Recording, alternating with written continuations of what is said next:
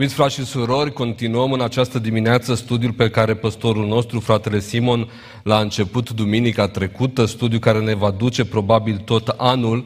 În această dimineață, dacă ar fi să preluăm uh, o parte din versurile poeziei pe care am ascultat-o, în această dimineață ne vom întreba cum să facem ca în sufletul nostru să fie primăvară. Ne dorim asta. Doamne ajută-ne! Pentru aceasta vă chem să deschidem Scriptura, vom citi din două texte din Scriptură în această dimineață. Primul text este, ca și rândul trecut, o scrisoare personală pe care de data aceasta Apostolul Iubirii, Apostolul Ioan, o scrie unui anumit Gaiu. 3 Ioan. 3 Ioan.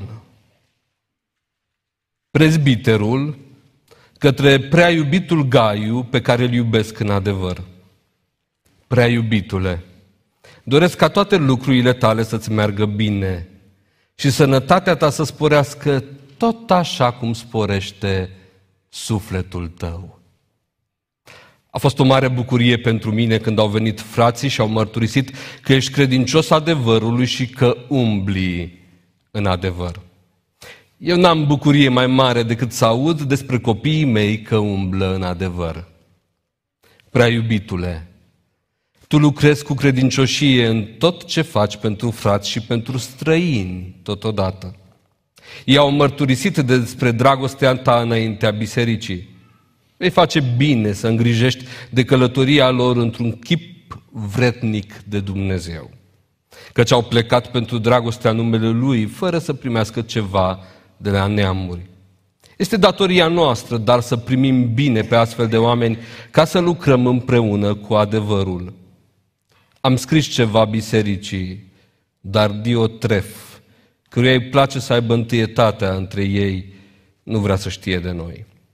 De aceea când voi veni, îi voi aduce aminte de faptele pe care le face, căci ne clevetește cu vorberele. Nu se mulțumește cu atât, dar nici el nu primește pe frați și împiedică și pe cei ce voie să-i primească și îi dă afară din biserică prea iubitule, nu urma răul, ci binele. Cine face binele este din Dumnezeu, cine face răul n-a văzut pe Dumnezeu. Toți, chiar și adevărul, mărturisesc bine despre Dimitrie și noi mărturisim despre el și știm că mărturisirea noastră este adevărată.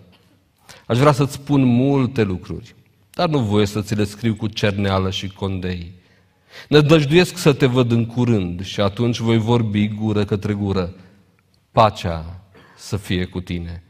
Prietenii îți trimit sănătate, spune sănătate prietenilor, fiecăruia pe nume. Amin. Amin. Și acum, haideți să deschidem în Vechiul Testament, chiar în pasajul care a fost ales ca suport pentru tot studiul nostru, Deuteronom, capitolul 4, vom citi trei versete, începând cu versetul 7. Deuteronom, capitolul 4, începând cu versetul 7. Care este, în adevăr, neamul acela așa de mare încât să fie avut pe Dumnezeii Lui, așa de aproape cum avem noi pe Domnul Dumnezeul nostru, ori de câte ori îl chemăm? Și care este neamul acela așa de mare încât să aibă legi și porunci așa de drepte, cum este toată legea aceasta pe care o vă pun astăzi înainte? Nu mai ia seama asupra ta și veghează cu luarea minte asupra sufletului tău în toate zilele vieții tale, ca nu cumva să uiți lucrurile pe care ți le-au văzut ochii și să-ți iasă de la inimă. Fă-le cunoscut copiilor tăi și copiilor copiilor tăi. Doamne ajută-ne. Amin. Amin. Amin. Vă mulțumesc că vă invit să ocupați locurile. Înainte să încercăm să dăm răspuns la această întrebare, și anume cum să facem ca în sufletul nostru să fie primăvară, permiteți-mi să ne întoarcem puțin la acest ultim text pe care l-am citit, pasajul care, așa cum spuneam, ne va uh, sluji drept verset de referință pentru tot anul întreg. Acest pasaj din Deuteronom și contextul lui. Vă rog să remarcați un lucru interesant legat de pasajul acesta. Înainte ca Domnul, prin Moise, să le spune evreilor că trebuie să vegheze. Și remarcați, vă rog, cadența și greutatea cuvintelor, felul în care Moise îi cheamă să vegheze, să vegheze și nu oricum, ci cu luare aminte, cu luare aminte, cu ochii larg deschiși, cu mintea adunată, cu consistență, cu insistență, cu intenție, să vegheze și nu asupra orice, oamenii pot veghea asupra multor lucruri, în funcție de slăbiciunile lor, în funcție de lucrurile pe care ei le consideră importante, în funcție de lucrurile pe care ei le consideră valoroase. Apost- Moise spune aici, vegheați, dar nu asupra orice, ci vegheați asupra sufletului vostru. Vegheați așadar nu oricum, ci cu luarea minte. Vegheați nu asupra orice, ci asupra sufletului vostru. Și, nu, și vegheați tot timpul. Nu doar din când în când, nu doar atunci când uh, ai vreo problemă, nu doar atunci când vrei să traversezi o perioadă spirituală bună, nu doar atunci când uh, te încearcă cumva vreo slăbiciune, ci veghează tot timpul. Așadar, înainte însă să-i cheme să vegheze, și subliniez încă o dată consistența pasajului, Moise le pune două întrebări. Întrebări care cred că pot, constitu- pot constitui un răspuns primordial la întrebarea de ce să veghez. De ce e importantă vegherea? De ce ar trebui ca biserică să stăm și ne va face atât de mult bine sufletului, să stăm în preajma acestei idei de a veghea o perioadă așa de lungă de timp? Două întrebări le pune Moise. Unu, îi întreabă în versetul 7, Deuteronom 4, versetul 7. Care este neamul, în adevăr neamul acela așa de mare, Dumnezeii lui așa de aproape, cum avem noi pe Dumnezeul nostru o de câte ori îl chemăm. Și haideți să facem întrebarea personală. Dragă biserică, este Dumnezeu aproape? Am crezut că vor zice mai mulți amin. Este Dumnezeu aproape? Amin. Se prezintă Dumnezeu de fiecare dată când îl chemăm? O, da, slăvit să fie numele Lui. Vine Dumnezeu și atunci când nu-L chemăm, El este sprijinul și ajutorul nostru în toate momentele vieții noastre? Și toți putem spune, amin, da, așa este Domnul. Iar concluzia pasajului este logică. Atunci, ce trebuie să facem dacă Dumnezeu este așa cu noi? Vegheați asupra sufletului vostru. Asta este concluzia pasajului. Dacă l-am văzut pe Dumnezeu de-a, lunga, de, de lungul vieții noastre, dacă știm, dacă simțim, dacă vedem că trăim la umbra celui atotputernic, iată ce trebuie să facem. Să veghem asupra sufletului nostru. Doamne ajută-ne! A doua întrebare pe care o pune Moise. Versetul 8. Și care este neamul acela așa de mare încât să aibă legi și porunci așa de drepte cum este toată legea pe care ți-o pun astăzi înainte? Să o facem personală și pe aceasta. Am văzut cât de importantă este legea lui Dumnezeu? Sau mai personal de atât? Am trăit vreodată cu sentimentul prea plinului pe care îl dă faptul că constați că atunci când faci ceea ce Dumnezeu spune să faci, sufletul tău crește, inima ta se bucură. Am fost vreodată ocrotiți de legea lui Dumnezeu? Am făcut ceea ce Dumnezeu ne-a spus. Poate că în ciuda a ceea ce am simțit, poate că contrar a ceea ce ne spuneau alții, am ales calea lui Dumnezeu. Și la capătul drumului am văzut cât de bine este să trăiești conform legii lui Dumnezeu. Este cineva aici care a trăit așa? Care a trăit o astfel de experiență? Dacă da, să zică slăvit să fie Domnul. Bună! Bună este legea lui Dumnezeu pentru sufletul nostru. Și atunci când zici, bună este legea lui Dumnezeu pentru sufletul meu, concluzia logică este, ce trebuie să fac? Veghează asupra sufletului tău. Să veghem asupra sufletului nostru. Așadar, iată care este ținta primei idei a vegherii. Primul răspuns la întrebarea de ce să veghez. Pentru că sufletul trebuie păzit. Sau așa cum spunea înțeleptul, Proverbe 16 cu 17, Proverbe 16 cu 17, calea oamenilor fără prihană este să se ferească de rău. Acela își păzește sufletul care veghează asupra căii sale. Acela își păzește sufletul. Înainte de a ne întoarce la 3 Ioan și de a vedea cum acest Gaius a reușit să-și înflorească sufletul. Permiteți-mi să fac trei considerente asupra sufletului, asupra ideii de suflet, care ne vor ajuta să înțelegem mai bine de ce sufletul trebuie păzit. Primul, prima idee, primul considerent. Noi suntem, noi toți, suntem mai mult decât trupul nostru. Mai mult. Sau altfel spus, partea esențială din noi nu se vede în oglindă. Nu se vede. Atunci când mă uit în oglindă, pot să spun oglinzii, sunt mai mult decât îmi arăți tu. Mult mai mult.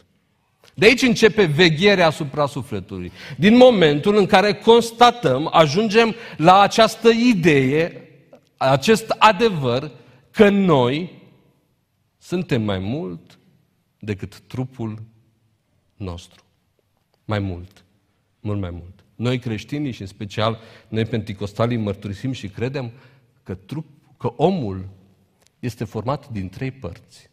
Găsim referințe pentru aceasta începând din Geneza, din momentul în care Domnul zice să facem om după chipul și asemănarea sa și până târziu în 1 Tesaloniceni, când Apostolul Pavel se roagă ca trupul nostru, sufletul nostru și Duhul nostru să fie păzite întregi. Suntem formați din trei părți. Prima parte este trupul, sau în grecește soma, o haină, un vehicol. Trupul, casa pământească, un cort. Oricât de frumos și de puternic ar fi, el este supus trecerii. În clipa morții se va întoarce de unde a fost luat. Căci, spunea Domnul în Geneza, din țărână ai fost luat și în țărână te vei întoarce. Trupul. Când mă uit în oglindă, eu văd vehicolul care mă poartă prin lume. Încetul cu încetul, vehiculul acesta, ca orice vehicul, va da semne de oboseală. Îmi va transmite din când în când că încetul cu încetul a obosit. Și într-o zi, vehiculul se va opri este trupul meu. Miracolul creștinismului constă în faptul că Domnul Hristos face promisiuni inclusiv trupului uman. Nu știm cum se va întâmpla asta, dar știm că la cuvântul Domnului chiar și marea va da înapoi trupurile celor morți. Și trupurile vor fi preschimbate și vom primi trupuri de slavă. Dar trupul este un vehicol. Cea de-a doua parte a noastră este sufletul sau psihe, cum zicea grecul. De la cuvântul ăsta noi avem psihologie sau psihiatrie. Este sediul sinelui nostru adevărat, adevărata conștiință de sine, sediul emoțiilor, a gândurilor, a voințelor, a intelectului nostru. Când Biblia vorbește despre suflet, uneori vorbește despre o minte sănătoasă, adică un suflet sănătos, despre o inimă predată întru totul Domnului, adică despre un suflet care urmează întru totul pe Domnul, sufletul. E partea noastră importantă. Nu o vedem în oglindă, dar ea există. Și a, doua, a treia parte a noastră este pneuma. Avem pneumatologie sau pneumonie de la cuvântul ăsta. În scriptura noastră este Duh, suflarea de viață. Ea vine de la Dumnezeu și se întoarce la Dumnezeu. Primul lucru pe care trebuie să-l subliniem, important, când mă uit în oglindă, eu îmi văd doar trupul. El este contactul meu cu lumea exterioară. Trupul se îmbolnăvește. Trupul face răceală, el face febră. Sufletul nu. Cea de-a doua parte importantă este sufletul meu. Sufletul va fi și poate fi mântuit de Domnul. Sufletul meu este văzut în lumea nevăzută. Sufletul meu contează, este important. Și cea de-a treia parte, suflarea de viață, Duhul. Ăsta e primul considerent. Al doilea considerent, a doua idee. Sufletul, conform Domnului Hristos, trebuie să fie principala noastră grijă. Nu trupul. Deși și trupul trebuie îngrijit, spunea apostolul în epistola către evrei trebuie spălat cu apă curată, deși și trupul trebuie îngrijit, sufletul trebuie să fie principala noastră grijă. În Luca, în capitolul 12, începând cu versetul 16, Domnul Hristos începe să spună pilda bogatului căruia i-a rodit țarina. Este exemplu clasic al omului atât de prins de grijurile vieții, atât a se citi ale trupului, încât uită de sufletul său. Și atunci când n-a uitat de sufletul său, este confuz cu privire la sufletul lui. Nu știe ce trebuie să facă cu privire la sufletul lui. Este atât de orientat către sine. A constatat că se simte bine când are succes. A constatat că se simte bine când a servit o masă copioasă. Și și-a zis, dacă mă simt bine când am succes, înseamnă că succesul e important pentru, și pentru suflet. Dacă mă simt bine atunci când am servit ceva extraordinar de bun, poate că hrana e trebuincioasă și sufletului. Și greșise. Greșise. Trăsese o concluzie greșită. Toate stările acestea de bine date trupului său nu atingeau neapărat sufletul său. Sufletul avea nevoie de altceva. Pentru că suntem mai mult decât trupul nostru. La final, când Dumnezeu îi se prezintă și zice, nebunule, nebunule, în seara, în seara aceasta ți se va cere înapoi sufletul. Și când continuă spunând și toate acestea, ale cui vor rămâne, în subtext Dumnezeu îi spune acestui om bogat și hambarele tale nu-ți vor servi la nimic. Nu te pot însoți. Și mesele tale bogate și tot ceea ce ai pregătit pentru multă vreme de aici încolo, nici ele nu te vor putea însoți. Vei pleca sufletul tău va pleca de la tine și este sărac, este lipsit, este anemic, este fără putere. Hambarele nu le, pute, le vei putea lua hrana trupească, nu-ți va folosi la nimic. Pilda aceasta ne pune în față tragedia omului. Vă rog să-mi ascultați cuvintele, le cu atenție. Tragedia omului care știe să joace bine jocul vieții, dar nu știe să se îngrijească de sufletul lui. Știe să aibă succes, știe să facă bani, știe să construiască imperii, dar nu știe să-și hrănească sufletul. O, și ce perenă este această tragedie. Ce o vedem jucată la nesfârșit, inclusiv în generația noastră. Oameni care știu să cucerească lumea întreagă, de la întâlnirea cu Domnul se duc cu un suflet sărac, hircit de lipsuri, nemântuit și neînflorit. Sufletul trebuie să fie principala noastră grijă. Suntem mai mult decât trupul nostru. Sufletul trebuie să fie principala grijă. Și trei, închei cu ce spunea Domnul Hristos, Marcu, capitolul 8, versetul 36. Marcu 8 cu 36. Și ce folosește unui om să câștige toată lumea, dacă și-ar pierde sufletul. Am căutat, în timp ce predica, pregăteam mesajul acesta, să văd cât, care este averea estimată a lumii întregi. Cam cât pe unde se cotează averea lumii. Unii spun că averea lumii este pe la 463 de mii de miliarde de dolari. Mult. Nu știm număra până acolo. Ce am face dacă am avea o avere atât de mare? Permiteți-mi să fiu mai practic decât atât. Cum am păzi o avere atât de mare? Pe n-ar exista sistem de securitate mai bun decât cel pe care l-am pune în preajma acestei averi. N-ar exista oameni mai pregătiți, mercenari mai înarmați decât ăia pe care i-am angajat noi pentru a păzi o astfel de avere. Și Domnul spune, aveți ceva mai valoros la fiecare dintre voi. Este mai valoros decât toată averea lumii. Toată aceasta poate să se ducă, poate să treacă, poate să se piardă, dar sufletul este mai valoros decât toate acestea. De aceea, sufletul trebuie apărat și îngrijit pentru că are o valoare care trece dincolo de înțelegerea noastră.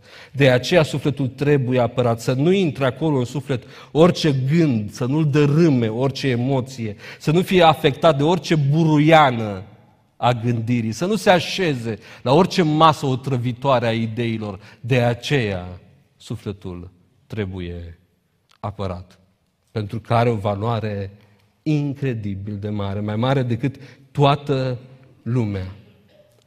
Și întrebarea pentru noi, pot spune, în dimineața aceasta când mă uit în oglindă, că sufletul meu este apărat?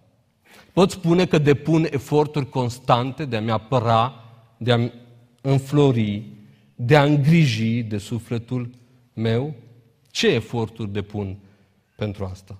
Iată că suntem chemați la veghere, să veghem asupra sufletului nostru, la a nu scăpa din ochi sufletul, la a ne întreba din timp în timp, seară de seară. Dar sufletul? Cum îți este sufletul? Este suficient de îngrijit? Este suficient de apărat? Seara când îți faci calculul pentru toată ziua care a trecut, cum este sufletul tău? Da, poate că ai câștigat mulți bani astăzi. Da, poate că astăzi ai reușit să faci foarte multe lucruri, poate că ai reușit să rezolvi probleme, poate unele nerezolvate de ani întregi și simți așa o mare bucurie. Dăm voie să te întreb. Haideți să ne întrebăm în această dimineață, dar sufletul? Cum ne este sufletul? Am citit în această dimineață a treia scrisoare și de data aceasta, așa cum spuneam, o scrisoare personală, a doua și ultima scrisoare personală pe care o găsim în Noul Testament, scrisă către, de către un apostol. În, în scrisoarea aceasta apare cu titlul de prezbiter, de bătrân, către un prieten de-al său, prea iubitul Gaius sau Gaius. Cei care studiază Scriptura încă nu s-au înțeles când a fost scrisă, dar se pare că a fost scrisă undeva între anii 60. Cei mai optimiști, alții o spun că Apostolul Ioan, Apostolul Iubirii, a scris-o către finalul vieții în jurul anului 90 și se adresează unui bărbat care făcea parte dintr-o biserică din Asia Mică, din vestul Asiei Mici, din, de pe teritoriul Turciei de astăzi. Nu știm cine este Gaius. Nu știm. Nu avem prea multe informații despre el. Gaius, sau din latină bucurie, este un bărbat creștin, conform textului pe care l-am citit, considerat un iubitor al adevărului, care îl cunoaște personal și este un de către apostol, un, bătrân, un, un bărbat capabil să ofere găzduire pentru un termen lung, respectat pe scară largă și destul de influent în biserică. Ce este interesant legat de Gaius, de Gaiu, cum apare în textul nostru, lucru care îl face să fie obiectul studiului nostru în această dimineață, este că, potrivit prezbiterului, potrivit bătrânului, Gaius știe cum, să, cum să-și înflorească sufletul. Știe cum să facă din sufletul lui primăvară. Știe cum să-și apere și cum să-și îngrijească sufletul. Și o face așa de bine încât ajunge la urechile bătrânului, ale prezbiterului, faptul că Gaius știe să aibă grijă de sufletul lui. Dacă Apostolul Ioan ar fi întrebat pe cei care au dus vești despre Gaiu sau Gaius, cum este Gaius? Cum este? Dacă am fi întrebați noi despre altcineva. În loc să prezbiterul să primească răspuns, este bine, e sănătos, în referință clară la trupul lui.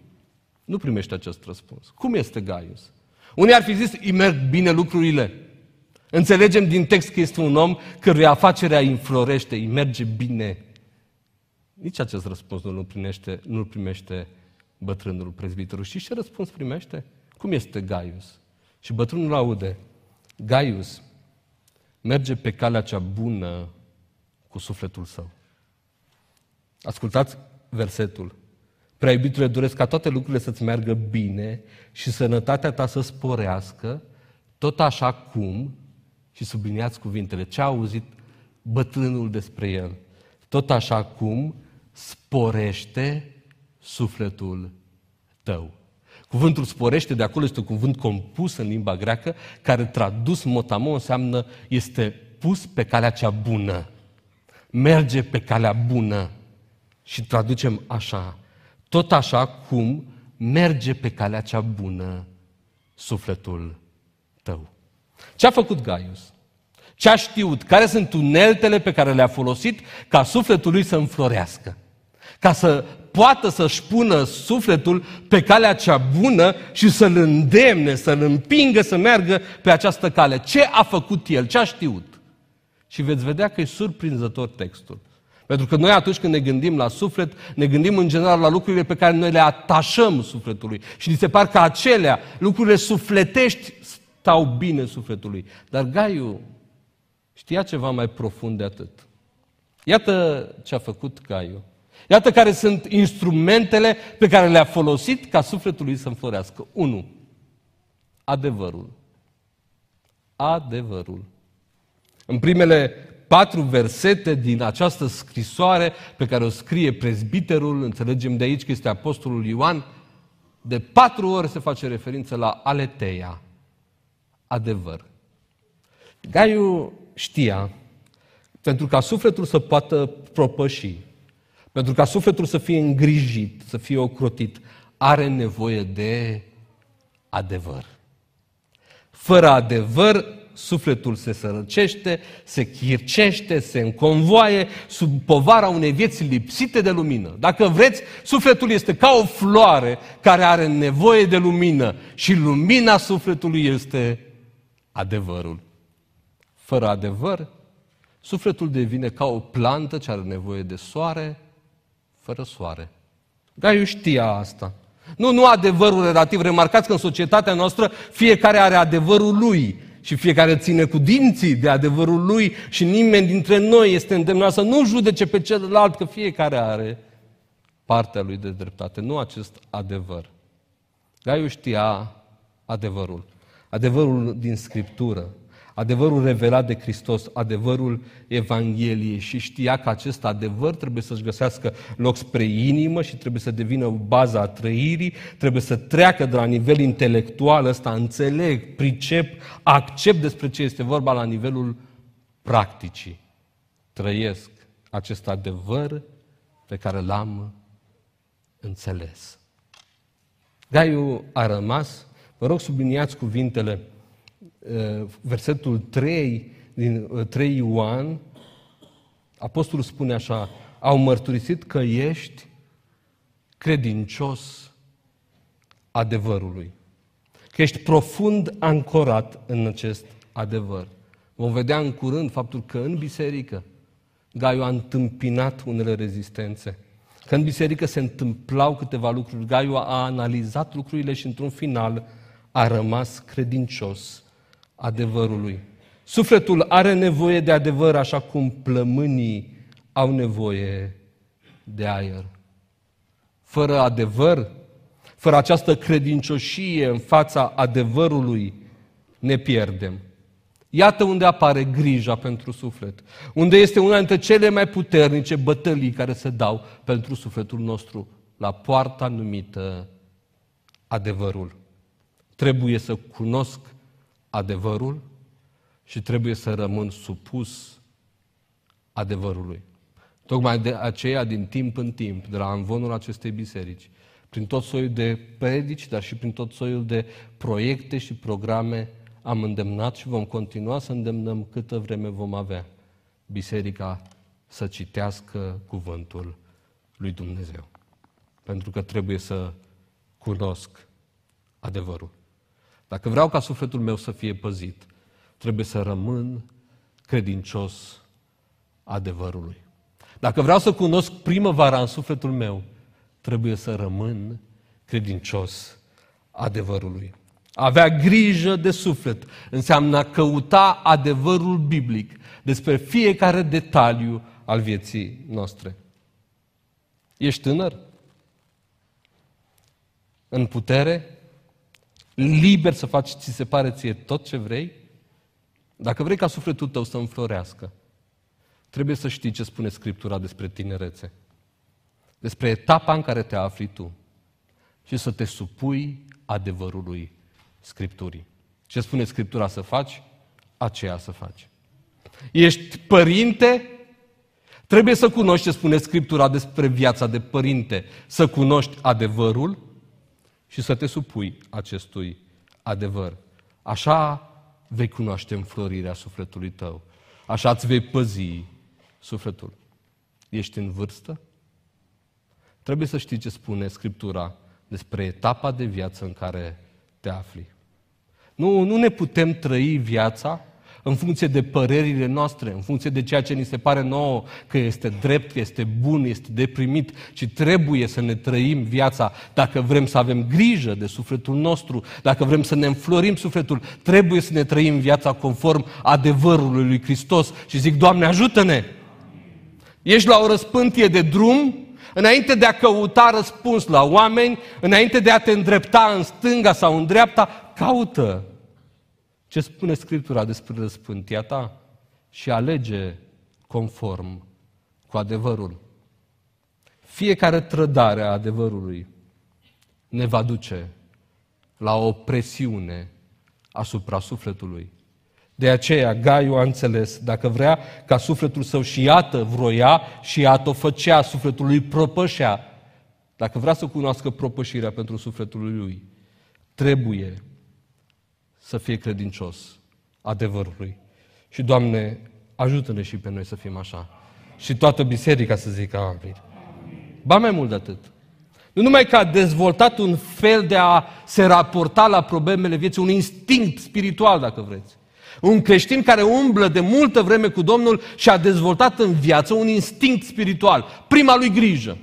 Când are o problemă, când are o întrebare la care nu găsește răspuns, când are o situație de viață complicată, când e bine sau când este rău, prima lui grijă este ce spune Evanghelia. Care este adevărul lui Dumnezeu? Nu vreau să trăiesc cum vreau eu, ci vreau să trăiesc potrivit Scripturii. Asta este prima grijă, credincios adevărului. Dar nu e suficient doar să știu adevărul, trebuie să și trăiesc adevărul.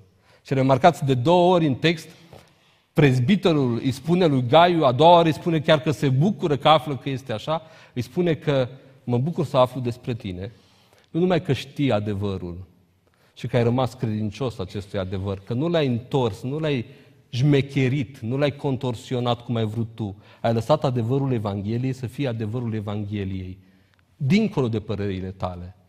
A doua lucru care mă bucură la tine, pare a spune prezbiterul lui Gaiu, este că și umbli în adevăr. Că ai făcut din adevăr un mod de viață. Că tu umbli în adevăr. Ești credincios adevărului și că umbli în adevăr. Eu n-am bucurie mai mare decât să aud despre copiii mei că umblă în adevăr. Au umblat în adevăr. Cum îți este sufletul? Cum?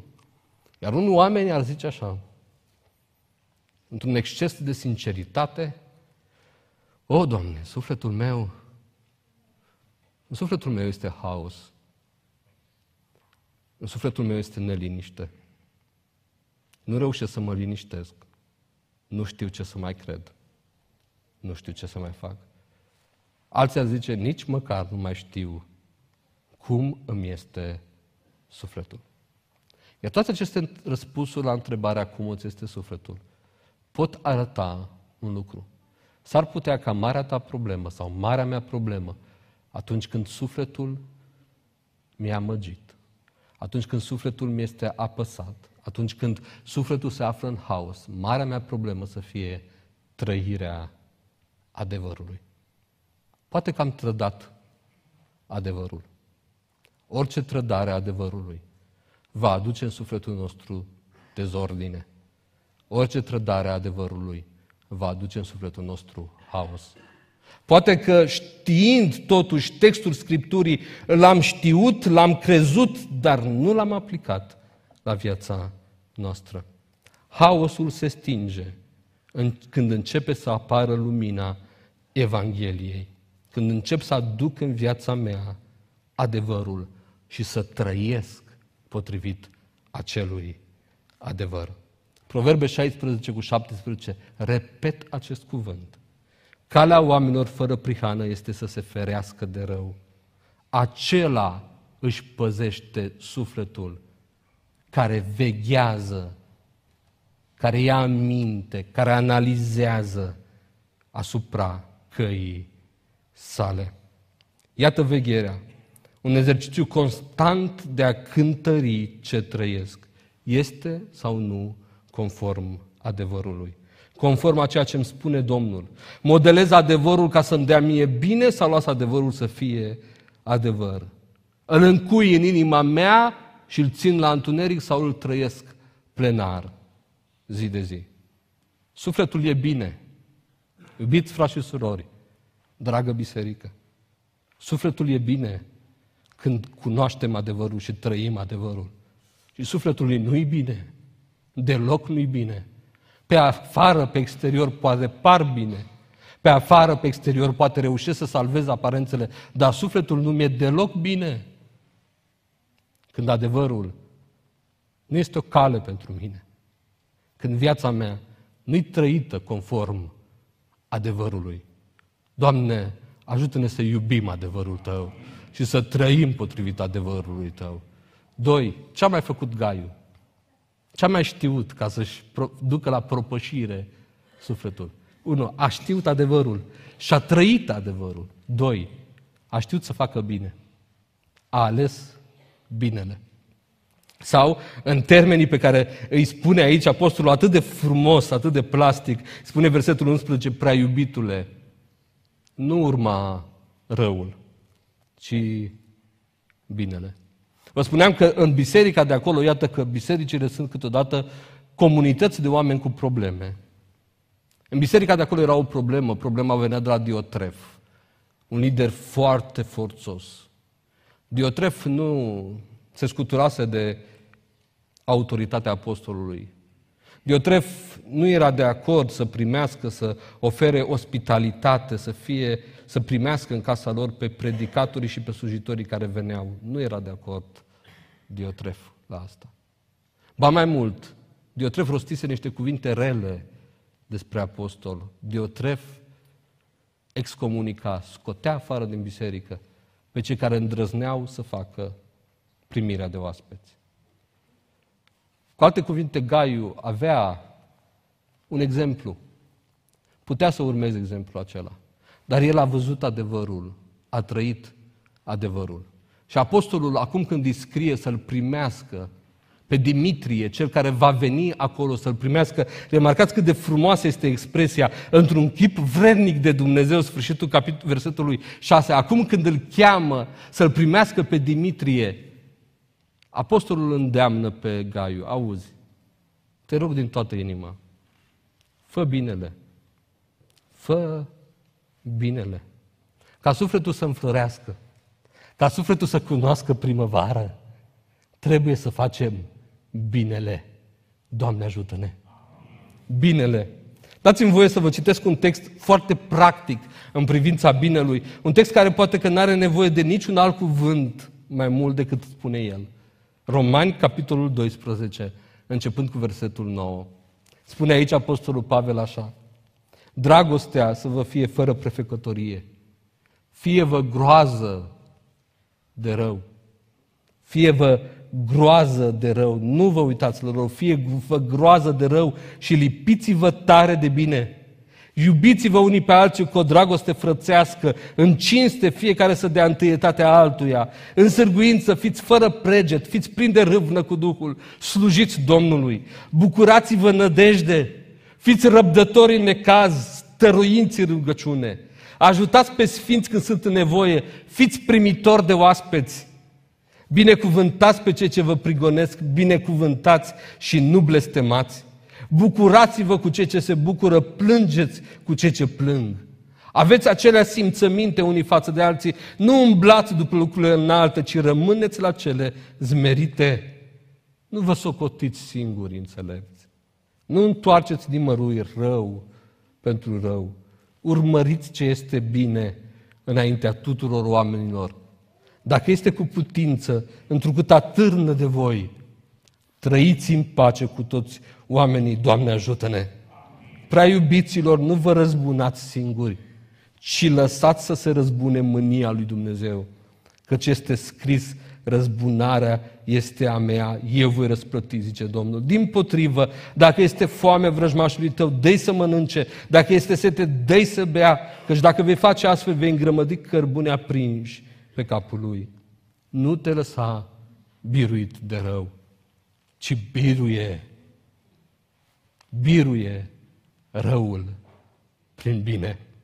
Iată cum se înflorește sufletul, biruind răul prin bine. Ce zice aici apostolul? Câteva idei.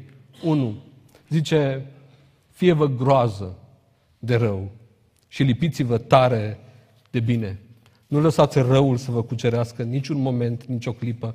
Să nu lăsăm ca răul să se apropie de noi. Traducerea cuvântului, nu lăs, ă, ă, fie vă groază de rău, este detestați. Detestați din toată inima răul. Și atunci când ți se pare că e corect să se facă un dreptate din punctul tău de vedere, fie vă groază de rău și lipiți-vă, dar nu oricum, tare. Așa cum când folosești un lipici puternic, se lipește o foaie de foaie și nu mai poți dezlipi decât rupând-o. Așa să ne lipim noi de bine. Doamne ajută-ne! Nu lăsați nimic, nicio unghie, niciun fir de păr, nicio vorbă, nicio atitudine, nimic în împărăția răului. Răul poate fi foarte ademenitor. Răul poate fi foarte insinios. Răul poate fi foarte alunecos. Disprețuiți răul și lipiți-vă de bine. Zice Apostolul Pavel, Doamne ajută-ne! Mai mult, orice rău, oricât de mic comis, ascultați-mă, orice rău, oricât de mic comis, este o formă de a sărăci sufletul, de a înjosi și îngenunchea sufletul. Îmi veți zice, da, i-am zis-o, frate, că o merita. Și ți-ai înjosit sufletul. Și ți-ai îngenunchiat sufletul. Nu-ți îngădui răul. Să nu ne îngăduim nici cea mai mică formă de rău. Să fim oamenii luminii, să fim oamenii binelui. Doamne ajută-ne! Mai, mai mult, zice apostolul, binecuvântați și nu, nu blestemați. Răul poate veni câteodată din cel mai mic mădular, din limba mea. Nici ea nici vorbirea nu trebuie să fie în împărăția răului, nici măcar o secundă. Vorbirea mea trebuie să fie vorbirea binecuvântării. Ce lume întreagă de binecuvântări sau de nenorociri poate pleca de pe limba mea. Ce lume întreagă de binecuvântări sau de nenorociri. Cel ce veghează asupra limbii lui, cel care nu greșește în vorbirea lui, a ajuns desăvârșit și cu toate acestea, bătălia pentru suflet stă inclusiv la nivelul limbii noastre. Binecuvântați și nu, nu blestemați. Ce aleg? Când mă enervez, ce aleg să fac? Să-mi binecuvânt copiii, înflorindu-le și lor și mie sufletul. Să se blestem, pârjolind grădina sufletului lor și pârjolind grădina sufletului meu. Ce aleg? Ce de tare dacă sunt prea dur. Dar unii dintre oameni, dintre creștini, aleg să-și lase copiii să plece de acasă cu grădina sufletului pe jumătate, cel puțin, pârjolită, pentru că niciodată n-au pus frâu limbilor. Pentru că niciodată n-au analizat vorbirea lor binecuvântați, zice apostolul, și nu blestemați. Chiar și pe cel care îți face rău. Binecuvântă-ți vecinul. Binecuvântă-ți oponentul. Binecuvântați și nu blestemați. De ce? Pentru că binecuvântarea ne înflorește sufletul. Pentru că binecuvântând avem grijă de sufletul nostru. Doamne, ajută-ne! Spune apostolul, lipiți-vă tare de bine și disprețuiți răul. Binecuvântați și nu blestemați. Și încheie, ciudat, neașteptat, zice, nu te lăsa biruit de bine, de rău, ci biruie răul prin... Poate fi biruit răul prin bine? De curând am asistat la un interviu de o oră jumate cu unul dintre oamenii care au ales să omoare sute de mii de oameni și care ne spunea că răul se poate birui cu tancul. Se poate? Nu. Răzbunarea cere răzbunare. Sângele cere sânge. Neiertarea cere neiertare. Cineva trebuie să iasă din carusel și să înceapă să facă ce este bine.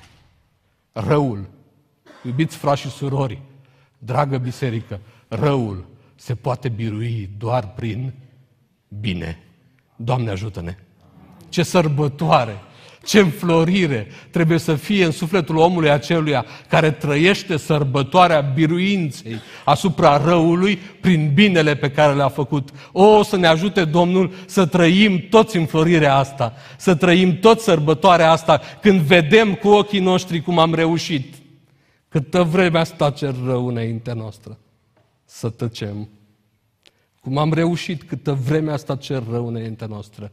Să binecuvântăm și într-un final am biruit răul prin bine. Spune apostolul lui Gaius, ascultă-mă, te rog, ascultă-mă, fă binele și nu răul. Pentru că cel care face binele îl cunoaște, este din Dumnezeu. Doamne, ajută-ne! Ce unelte a folosit Gaius să-și propășească sufletul? Unu, adevărul. Doi, binele. Și trei, iarăși ciudat un pic și neașteptat, slujire. Slujirea. Îi spune aici apostolul Lugaius, spune, prea iubitule, versetul 5, tu lucrezi cu credincioșie în tot ce faci pentru frați și pentru străini totodată. Știi să slujești. Ciudat. Aparent am crede că grija pentru suflet înseamnă o aplecare asupra sufletului nostru. Nu mă deranja că mă ocup de sufletul meu. Nu mă deranja că vreau să am grijă de sufletul meu. Și Scriptura zice, nu, nu așa. Vrei să ai grijă de sufletul tău? Slujește celui de lângă tine. Vrei să înflorească sufletul tău? Ai grijă de cel pe care Dumnezeu l-a pus lângă tine. Conform darurilor tale, conform lucrurilor pe care Dumnezeu ți le-a dat, a plecărilor pe care Dumnezeu ți le-a dat, tot ce ai, pune și la dispoziția celui de lângă tine și așa vei cunoaște înflorirea, așa vei griji de sufletul tău. Închei cu ce spunea Domnul Hristos. Matei 11 cu 29. Luați jugul meu asupra voastră și învățați de la mine, căci eu sunt blând și zmerit cu inima. Și vă rog, remarcați continuarea și veți găsi odihnă pentru sufletele voastre. Cum vom putea găsi o dihnă pentru sufletele noastre? Ne întoarcem, luând jugul lui Hristos. Sufletul câteodată să prăbușește de oboseală când ne îngrijim doar de noi. Pare ciudat, dar ăsta este textul biblic. Când ești orientat doar către sine, că sunt cu gândurile doar cum să-mi fac mie bine și familiei mele, sufletul se prăbușește de oboseală. Nu mai găsesc odihnă pentru sufletul meu. Dar când iau jugul lui Hristos, slujirea celorlalți, slujirea adevărului, sufletul cunoaște primenirea. Dintr-o dată respiră mai bine, mai în voie. De ce? Pentru că slujesc. Slujirea poate aduce odihnă sufletului nostru. De aceea este atât de important, spune Apostolul Pavel, fiecăruia îi se dă arătarea Duhului spre folosul celui de lângă tine. Nu, nu vei putea, vei, vei, te vei prăbuși de oboseală dacă te vei sluji doar pe tine. Vei fi mâncat, așa cum mănâncă un cancer oasele. Vei fi mâncat dacă egoismul este prima țintă a vieții tale. Dar vei cunoaște înflorirea, voi cunoaște propășirea sufletului când voi sluji. Când voi sluji. N-ați văzut, am participat la înmormântări de oameni care au slujit o viață întreagă, au alergat în dreapta și în stânga și te întrebi, domnule, cum a putut omul ăsta să facă atâtea? Imposibil. Știți cum? A purtat pe umeri jugul lui Hristos. Și asta i-a dat odihnă. Odihnă. Putând jugul lui Hristos, primesc odihnă pentru sufletul meu. Așa că îngăduiți-mi să întreb. Cum este sufletul nostru? Cum e? Este suficient de îngrijit? Este suficient de apărat? Am realizat noi că suntem mai mult decât trupul nostru? Înțelegem noi că sufletul trebuie să fie principala noastră grijă? Pricepem cât de important este sufletul nostru, cât de valoros e înaintea lui Dumnezeu? Cum îngrijim? Cum aducem primăvară în sufletul nostru? Păi primăvară în sufletul nostru vom aduce atunci când vom iubi atât de tare adevărul, slujindu-l cu credincioșie, încât vom face din el calea vieții noastre. Sufletul nostru va cunoaște propășirea și îngrijirea atunci când vom alege să facem binele, binele, disprețuind răul din tot ce suntem, lipindu-ne tare de bine, fiind atenți la ce rostim, să fie întotdeauna binecuvântare și căutând de fiecare dată, chiar dacă ne va lua ani întregi, să biruim răul prin bine. Iar sufletul va cunoaște înflorirea, odihna, atunci când vom lua pe umerii noștri jugul lui Hristos. Vreau acum să ne închinăm pentru o cântare. Și dacă sufletul nostru este important, cine poate ajuta sufletul nostru? În fața acestui mesaj s-ar putea ca și eu și dumneavoastră să ziceți, dar eu nu pot. Nu, nu, nu pot. Cânta Amalia Adineaur aici, credincios este Dumnezeu. El nu mă va lăsa. Vreau să vă spun că nu ne va lăsa. Nu ne va lăsa. Această dimineață, în următoarea cântare, aș vrea să-i spunem, Doamne, lipește-mi sufletul de Tine.